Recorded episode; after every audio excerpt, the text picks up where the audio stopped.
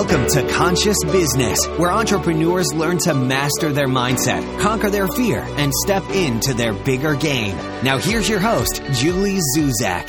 Hello, and welcome to Conscious Business. I don't know about you, but uh, I personally love, really, really, really love cake. And at the risk of being so boring, my favorite kind of cake is vanilla and even more boring vanilla with vanilla ice cream. And I do love chocolate, especially dark chocolate, but when it comes to cake, I love me some vanilla. And I have to be honest, I've never met a cheesecake that I didn't like either. And I do like carrot cake, especially with cream cheese icing. Let's face it, cake is good. And I do love cake, but fortunately for all of us, I don't love cake as much as I love business. I've always loved business. And when I was out for one of my early morning walks, I realized that building a business is actually a lot like baking a cake. Not because it's easy, it's not as easy as cake, it's hard, but it's a similar approach in how to prepare and get started. And as I was thinking about this in my head, I came up with this whole concept for an episode, and I wanted to share it with you today. Given the choice between baking a cake and building a business, I'd always say that baking a cake is definitely easier. I do truly believe it is. However, building a business is always going to be more fulfilling because it's always going to give back. With a cake, once you build it and create it, then it's gone after you eat it. So, here's a look at what you're going to learn today. First off, I'm going to explain exactly how building a business is a lot like baking a cake. In our second segment, I'm going to talk to you about the one important thing that you need to do before you build a cake or a build a business. And then lastly, I'm going to give you four different ways, four specific examples of how building a business is like baking a cake. So, get out of your head, into your heart, and let's dive right in, shall we?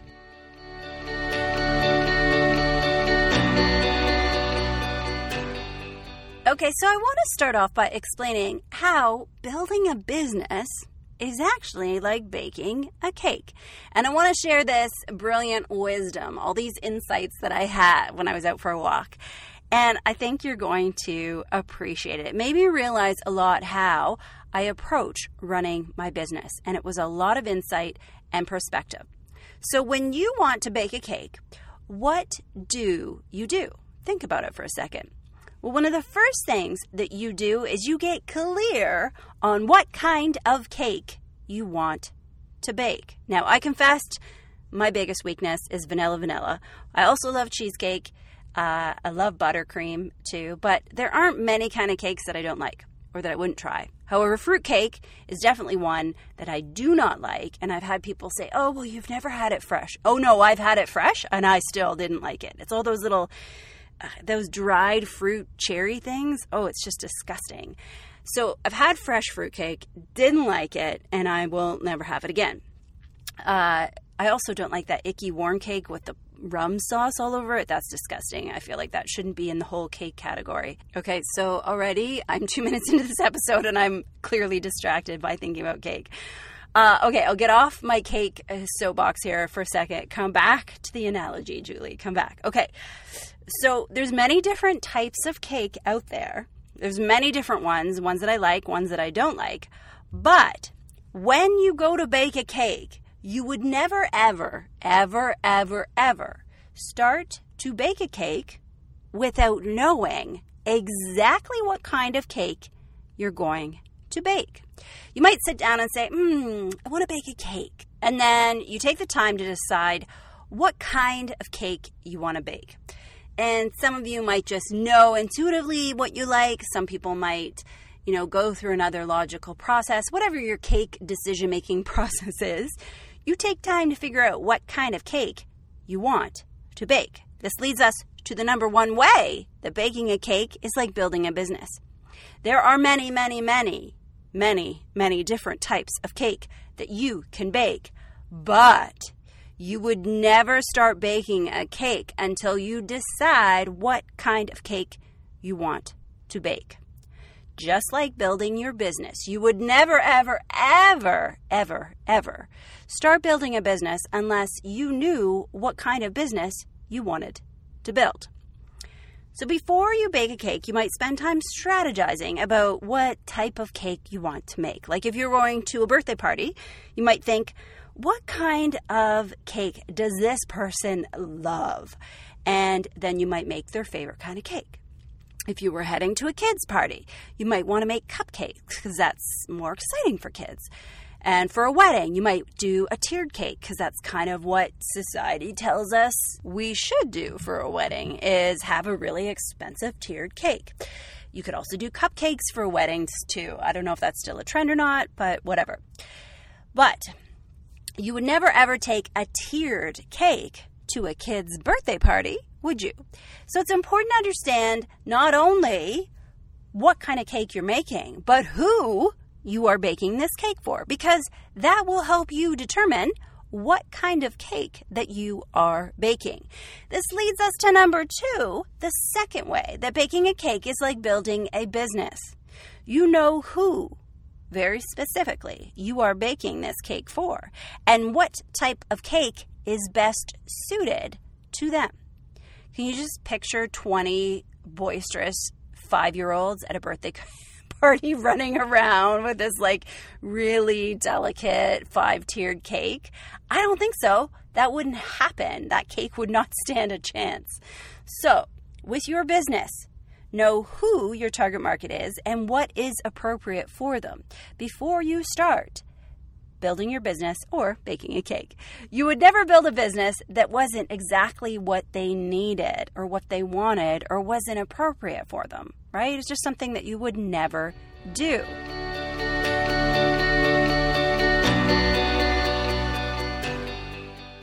Now, one other really important thing for you to do before you build this cake masterpiece of yours is to have a recipe. Now, here comes the reason why we're using baking as a metaphor instead of cooking.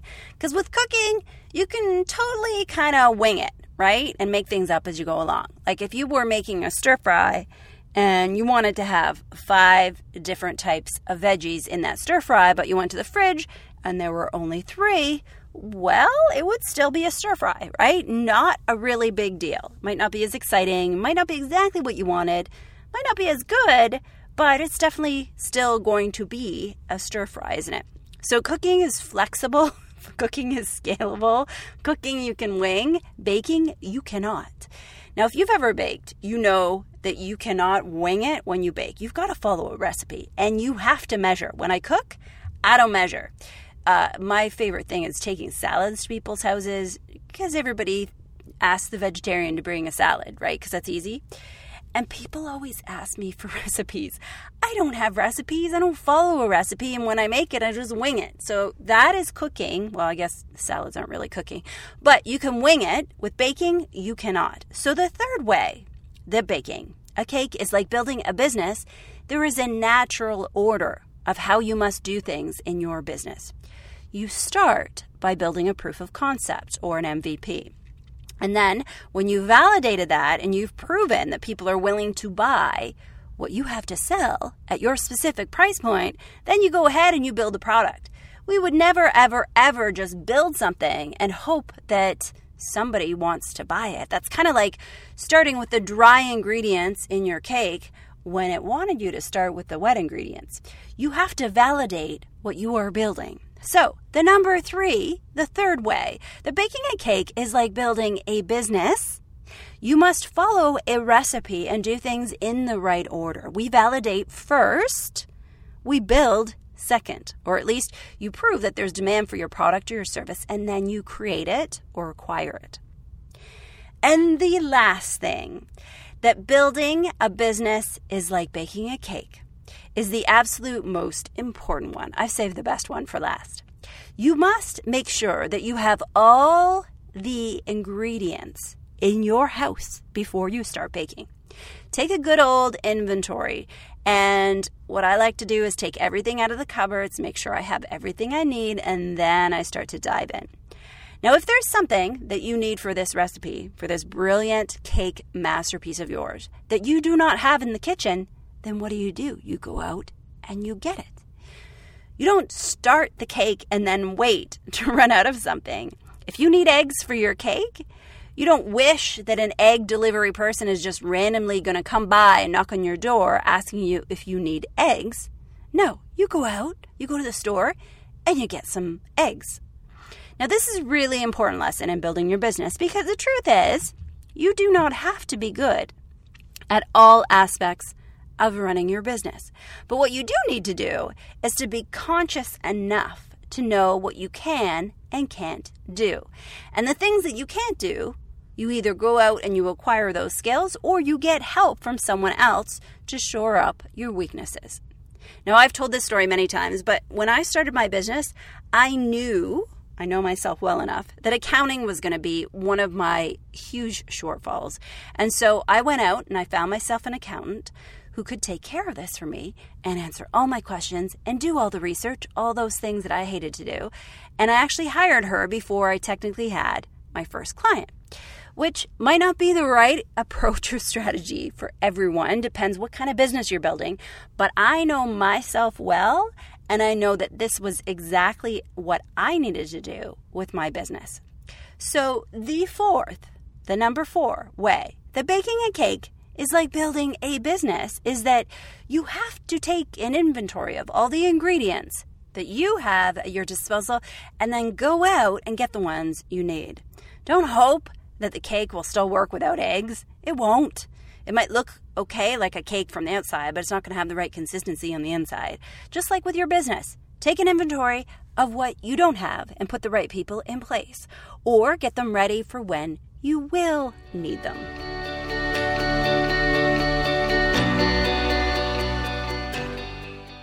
So, I gave you four different ways that building a business is like baking a cake. One, know what kind of cake you are baking before you start baking it. Hopefully, it's vanilla vanilla.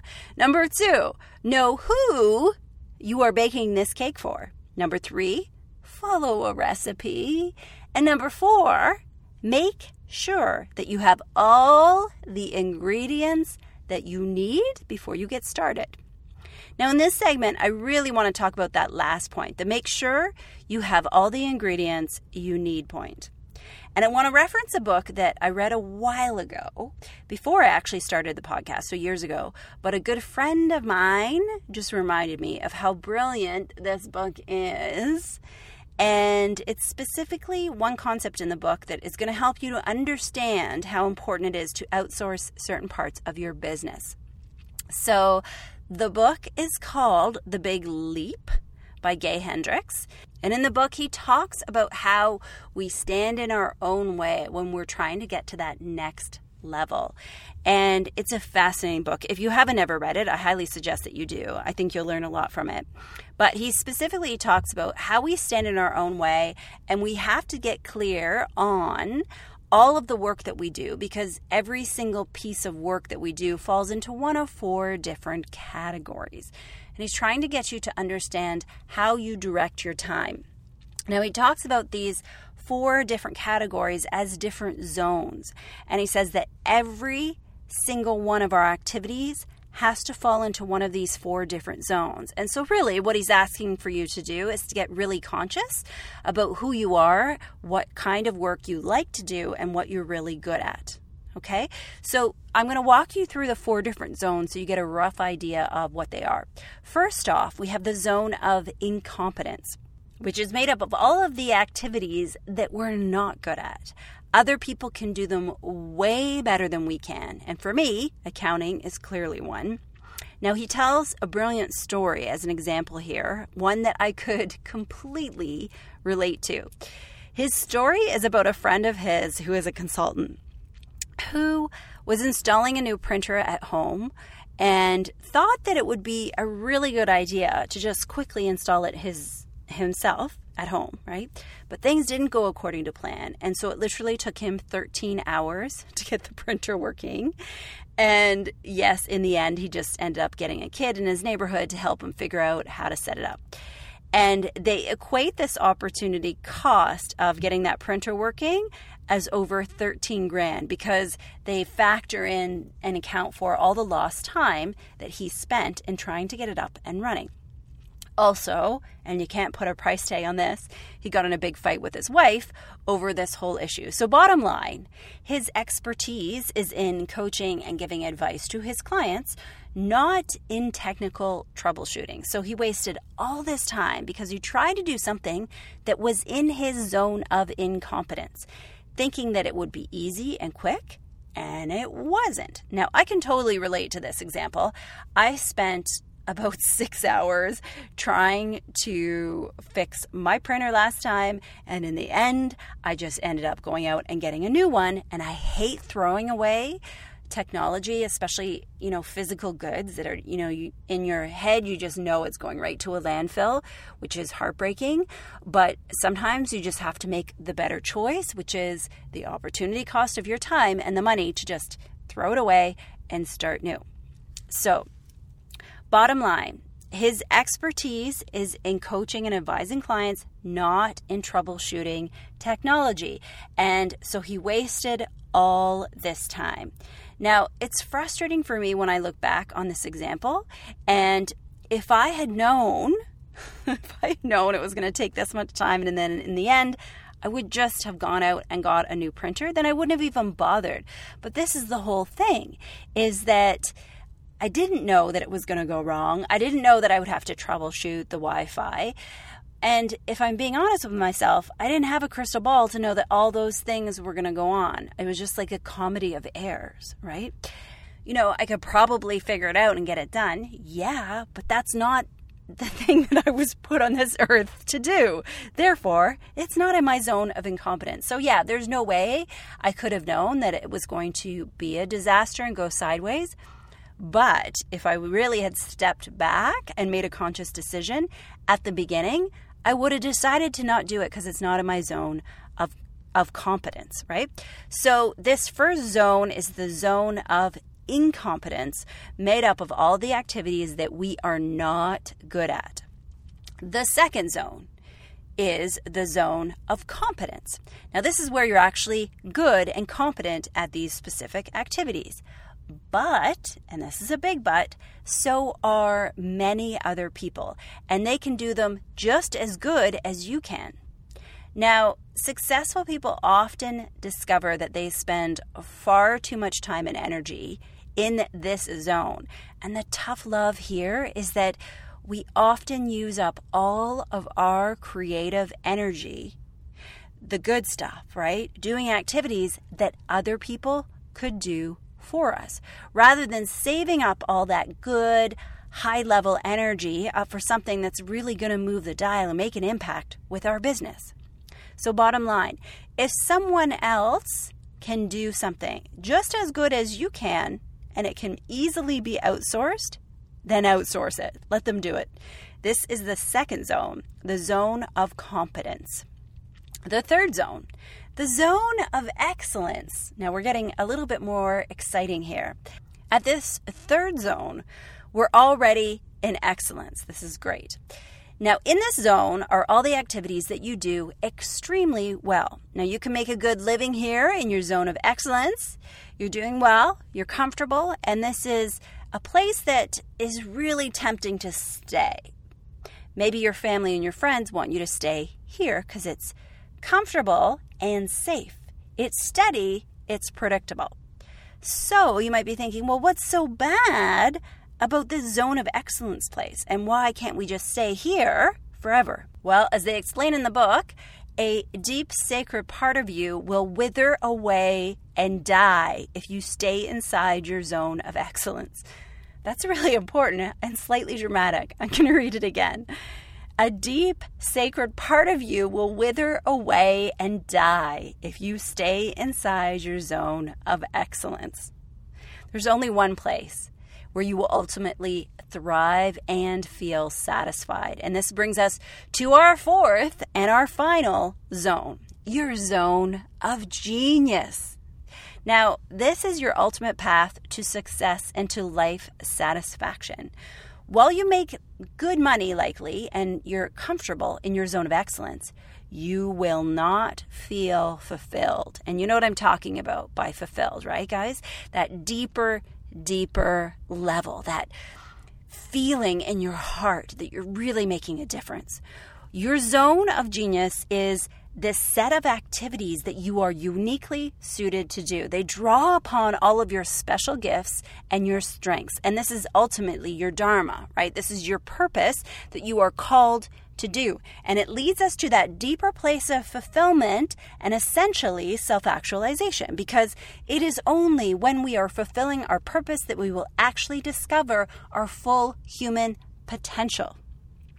Okay, so let's recap those four different zones, and I hope you're getting clear on which one you really want to be spending your time in. These are the four zones zone of incompetence, zone of competence, zone of excellence, and ding, ding, ding, ding, the zone of genius.